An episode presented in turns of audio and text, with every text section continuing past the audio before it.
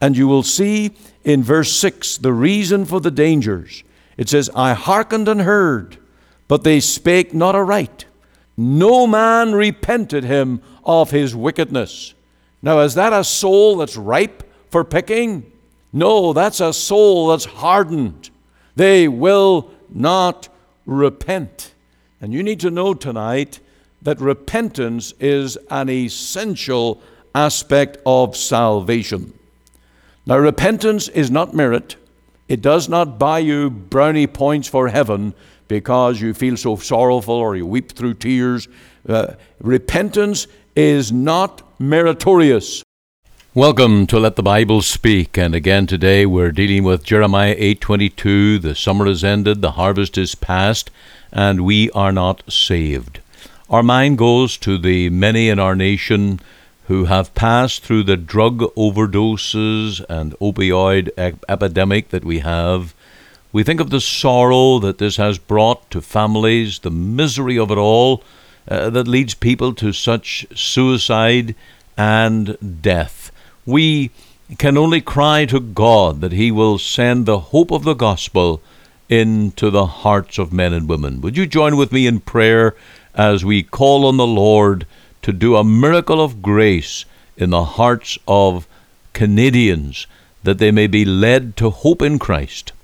Father, we come unto Thee in the name of our Lord Jesus, and we cry out unto Thee for help and Your blessing in these days. We pray that Your word, that Your saving grace may reach the hearts of men who know not where to turn, and they turn to death. What tragedy! And surely the king of darkness is the king of death. And we cry out to Thee that You will deliver men from these dreadful ways. We ask that You will give power to Your word to turn hearts to Yourself. And hear the prayers of parents and of this nation, that You may deliver us. O God, send us an awakening and deliverance, we pray. We ask in the mighty name of our Lord Jesus. Amen. As this is Reformation Week, we are now turning to our Luther lesson. May the Lord speak to your heart, and may we learn to know Christ. That was the key to Martin Luther's stand for the gospel. Luther wrote to one of his former brethren in the convent of Erfurt, the monk George Spinline. O my dear brother, learn to know Christ and Him crucified. Learn to sing unto Him a new song, to despair of yourself, and to say to Him, Thou, Lord Jesus Christ, art my righteousness, and I am Thy sin. Thou hast taken what was mine, and hast given me what was Thine. What Thou wast not, Thou didst become, in order that I might become what I was not. Beware, my dear George, of pretending such purity as no longer to confess yourself a sinner. For Christ dwells only with sinners. He came down from heaven, where He was living among the righteous, in order to live also among sinners. Meditate carefully upon this love of Christ, and you will taste all its unspeakable consolation. If our labors and afflictions could give peace to the conscience, why should Christ have died? You will not find peace save in Him. By despairing of yourself and of your works, and in learning with what love He opens His arms to you, taking all your sins upon Himself, and giving thee all His righteousness. The hour drew nigh in which the Reformation was to burst forth. God hastened to prepare the instrument that He had determined to employ. The elector, having built a new church at Wittenberg, to which he gave the name All Saints, sent Staupitz in the Low Countries to collect relics for the ornament of the new office. The Vicar General commissioned Luther to replace him during his absence, and in particular to make a visitation of the 40 monasteries of Misnia and Thuringia. There is no doubt that much good seed was sown in the different Augustinian convents during this journey of the Reformer. The monastic orders, which had long been the support of Rome, did perhaps more for the Reformation than against it. This is true in particular of the Augustinians. Almost all the pious men of liberal and elevated mind who were living in the cloisters turned toward the gospel. A new and generous blood ere long circulated through these orders, which were, so to speak, the arteries on the German church. As yet, nothing was known in the world of the new ideas of the Wittenberg Augustinian, where they were already the chief topic of conversation in the chapters and monasteries. Many a cloister thus became a nursery of reformers. As soon as the great struggle took place, pious and able men issued from their obscurity and abandoned the seclusion of a monastic life for the active career of ministers of God's Word. At the period of this inspection of 1516, Luther awakened many drowsing souls by his words. He hence this year has been named the Morning Star of the Gospel Day.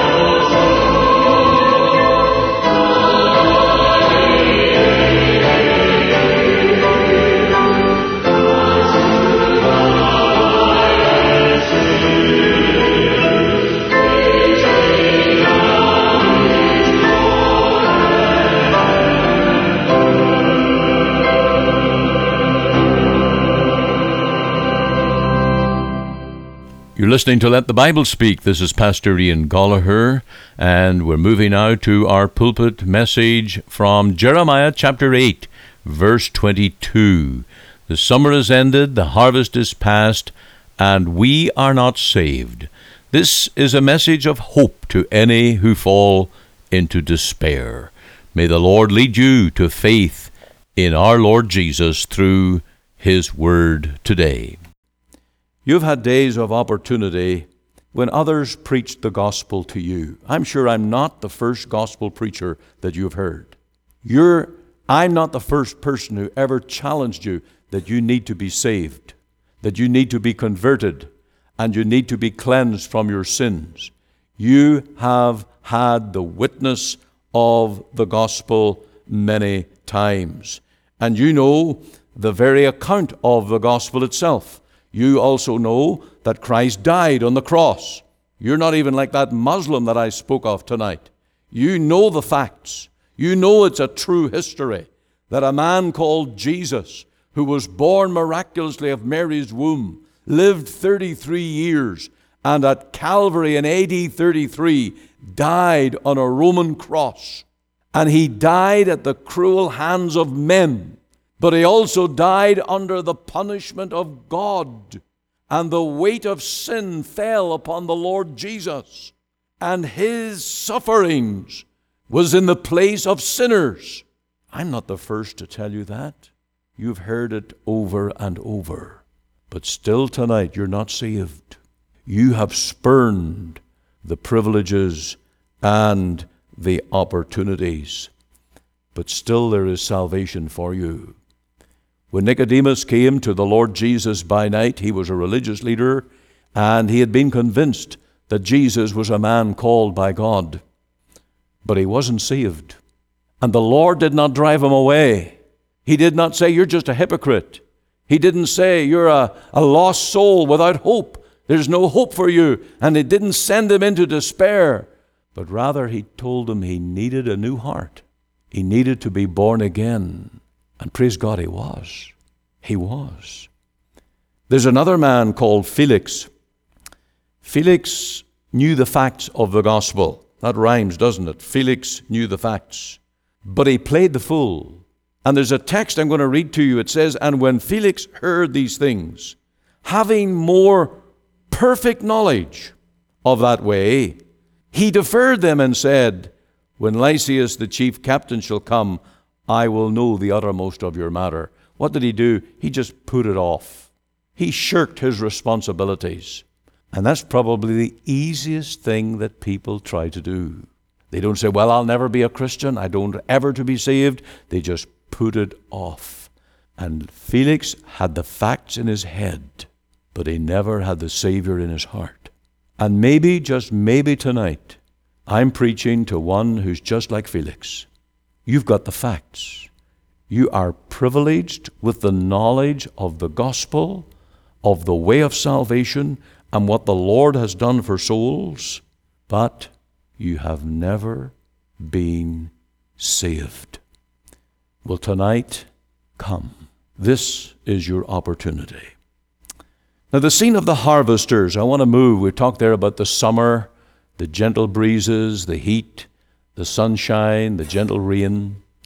But the harvest scene, and of course, in Bible times, they didn't have combines and a lot of machinery in the field, but they had the workers, the laborers, and they would have come with their sickle to cut down the grain and gathered in the sheaves with a lot of manual labor. And so the fields would be filled with noise, filled with talking and working and gathering in. And row after row, the workers take their sheaves, or from the vines they fill their baskets. And day after day with labor, the barns are filled, but the fields are emptied. And of course, those few stalks that may be hidden in the corner, or those grapes that are hanging on the vine somewhere, lurking in a hidden place, they're left behind.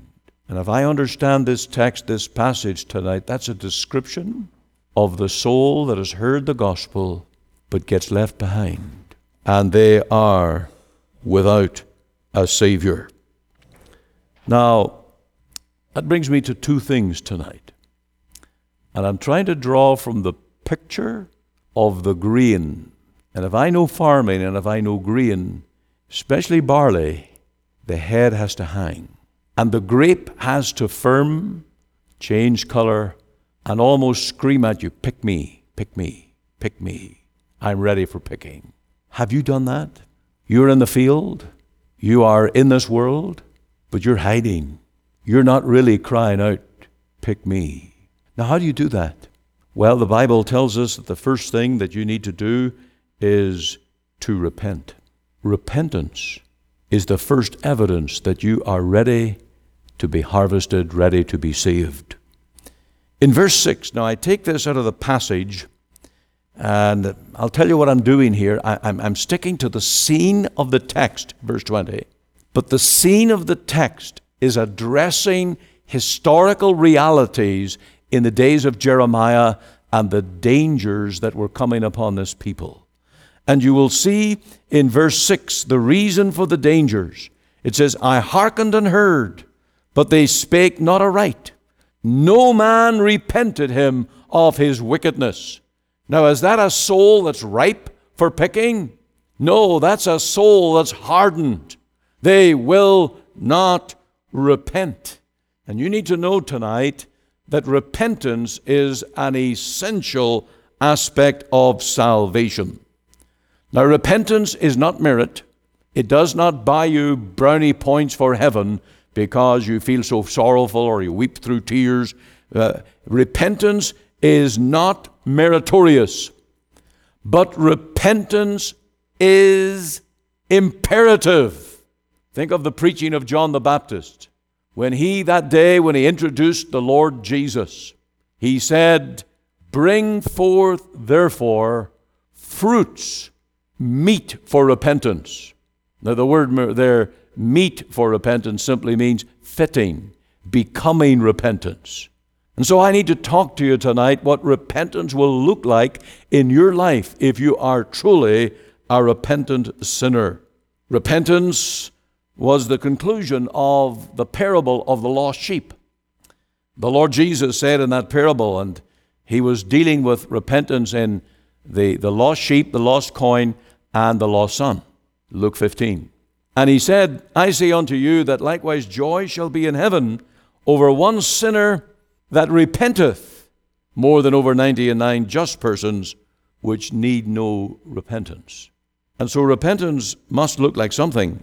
And it has been well summed up in this way. Repentance is to leave the sins we loved before and show that we in earnest grieve by doing so no more. And so tonight, if you're clinging to your sins, and I'm taking the picture now of the fruit hanging to the vine, and if you're clinging to your sins, it's like that fruit clinging to the vine, and it's crying, leave me alone. I don't want to be picked. I don't want to be taken into the barn. That is like your soul if you do not repent of sin and turn from it. Repentance always includes a holy hatred of sin, and it manifests itself very clearly. It is not, as a Puritan called it, a scarecrow religion. Now, you know what a scarecrow is. The farmer, he takes that frame of wood and he puts an old coat on it and a hat and tries to depict a man standing out in the grain field so that the birds don't come and eat the grain. And when you are repenting, it's not a pretense. There's got to be genuine sorrow in your heart that you want to be delivered from the curse and the consequences, but also from the canker of sin in your own heart. And repentance is vital to forgiveness. Now, you are given opportunity to repent, to turn away from sin. You've been given many warnings, many advisements. This is wrong. This will hurt you. This will destroy your soul. But those opportunities are lost.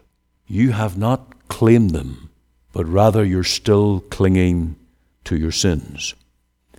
Another opportunity, and again I'm trying to draw from the picture of the harvest field, is to believe on the Lord Jesus. It's the exercise of faith. And it's like these workers in the harvest picking the ripe fruit. Faith is the evidence of a heart ready for picking. Without faith, you can't be saved. You're still worldly, fleshly minded, and it's impossible to please God without faith. There's a verse for that, Hebrews 11:6. It is impossible to please God without faith. So you, every day that you doubt the gospel, every day that you say no to salvation, hardening your heart, you are losing the opportunities of being harvested and brought into God's salvation. Now you might ask me tonight, well, what is faith? What am I to believe and how do I believe? Well, simply put, I would say to you this. Believe everything that's in this book about God's Son. That will be your faith. That will be the basis of your faith. That will be the rock of your faith. And it will never change. You take God at His word. There's a great illustration of faith when Simon was told after toiling all night, he had caught nothing. You remember how they fished all night? And the Lord said that they were to put down the net on the right side of the ship. And Simon complained, Lord, we've toiled all night. We've done all this. And then he said, nevertheless, at thy word, I will let down the net. That's faith. It was contrary to his own experience, but it was the Lord's word to him. And the Lord's word to you tonight is believe on God's Son as your Savior and salvation. Saving faith, what is it? Forsaking all, I trust Him. And every time you refuse to do that, you are like standing in the field, the harvesters are doing their work, and you are being passed by because you will not believe. Now, how can we take this now biblically? What was Jeremiah really saying to these people? You've missed your privileges. You've missed so many opportunities. What were they to believe on? Well, I'm so thankful for the next verse, verse 22. The question is, in verse 22, is there no balm in Gilead? Is there no physician there? Now, Gilead was the area to the east of Galilee. Starting in Galilee, going eastward, that was the land of Gilead. And there was this particular balsam that was produced in that area that was traded and desired, and it was for health purposes. And this land of Gilead was well known for producing balm, an ointment that had healing power. And we have hymns that address this. In the Olney Hymns, there's a hymn, "There is a balm in Gilead to make the wounded whole. There's power enough in heaven to cure a sin-sick soul. I lost my own condition till Jesus made me whole. There is but one physician can cure a sin-sick soul." And so as a preacher of the cross tonight, what are you to believe in? In the death, the bloodshedding, the sacrifice of the Lord Jesus. He is the great physician of your soul. He is the one who heals the ills of sin. He cures you from the guilt of it, but he also cures you from the cancer of it. So that compulsion to sin, that desire to sin, he breaks by the power of the gospel. Now, you cannot do that alone. You cannot quit your sin alone. You cannot conquer sin alone. You cannot get the victory over sin in your life, and you cannot wash away your sins, debt, and guilt. You are lost. You are, as the text says, not saved. And by faith, you can be saved by looking to the great physician, to the one who is referred to here as the balm of Gilead. And maybe tonight, God has to firstly empty you of self before he brings you to himself. He has to drive you to your knees before he brings you to assurance of salvation. And if you come to the point where you confess, "I'm not saved," then through repentance and faith, look to Jesus, look to the cross, and be saved by the power of the blood. Now we're going to close on these final few words. We are not saved. Privileges were lost. Opportunities were lost. Now the reality is your soul is lost. We are not saved. And that has to be the cry of this people who are despairing. And the allusion must be to the storms of life. The fruit that's not harvested, the fruit that's not brought into the barn, it's left to perish. And when the storms come, the fruit is lost. What do you have tonight to stand against the storms of life? Illness, death, judgment, eternity. All of those things are the great storms that are going to blast these souls of ours. And remember that our lives, like fruit or grain, has just got one short existence. The Bible teaches us about death and eternity, that man's existence and life is like a straight line. And the text that is very clear in the Bible that says there is appointed unto man wants to die, after this the judgment. And it's like a straight line. You go straight through this world, you die, and then you are facing the judgment. That's it. Now, Hinduism and some of the false religions of this world, they refer to life as a cycle, reincarnation, and that you go through this life once and then you return in another phase. And it depends on your karma and your achievements in this life, what you're going to return to accomplish in the next life. And they keep referring to life as a cycle, a cycle, a cycle. The Bible says no, it's a straight line. And just like the leaf falling from the tree, when it hits the ground, it's over. It will never be back on that tree again. Will never blossom again. And the Bible tells us, as the tree falls, so shall it lie. And this, therefore, has to be the honest statement that must come from your heart. I'm put on this world for a short time. Life may be running out.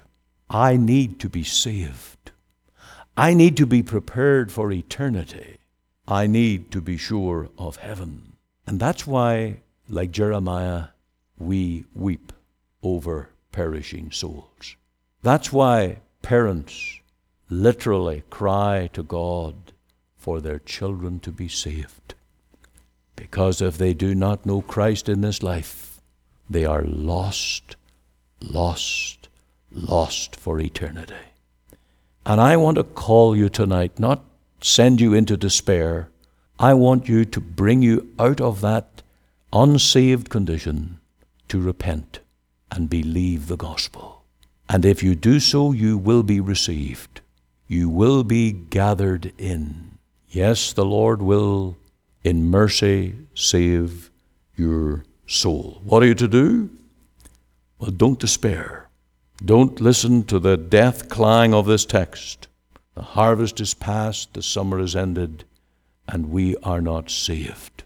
But rather listen to the gospel invitation. Believe on the Lord Jesus Christ, and thou shalt be saved. And there is salvation to those who repent. And I'll close with these 5 words. Forsaking all, I trust him. That's the difference. Just put those 5 letters over the text. It brings you out of despair into everlasting hope. Forsaking all, I trust him. Will you do it? If you're not saved tonight, I call you, I plead with you to come to the Savior and trust in him. If I can help you tonight, I gladly will. May the Lord in grace continue to work and speak to your heart. Let's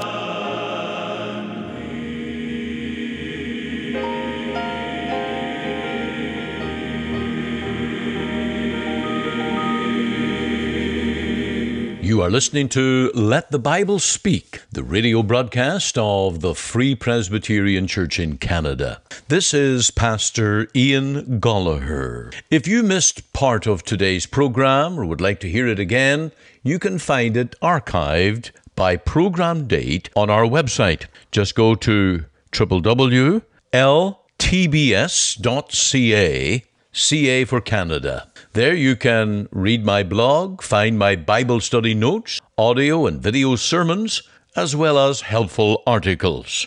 Or you can go to our podcast on iTunes. We are on the air Sundays at 9:30 a.m. for our full church broadcast, and Monday to Friday, 5 a.m. and 5 p.m. on this station to bring you the gospel from our Free Presbyterian Church here in Cloverdale.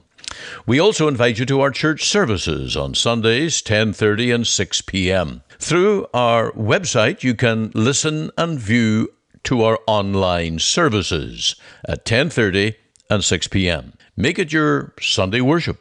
Click on the Live Now button on the home page of our website. Or if you would like to talk with me one-on-one as a pastor, please give me a call. The phone number is 604-897-2040. The mailing address is 18790 58 Avenue, Surrey, BC, V3S1M6. We're located just 2 blocks north of Number 10 Highway on 188th Street. Our website again is ltbs.ca.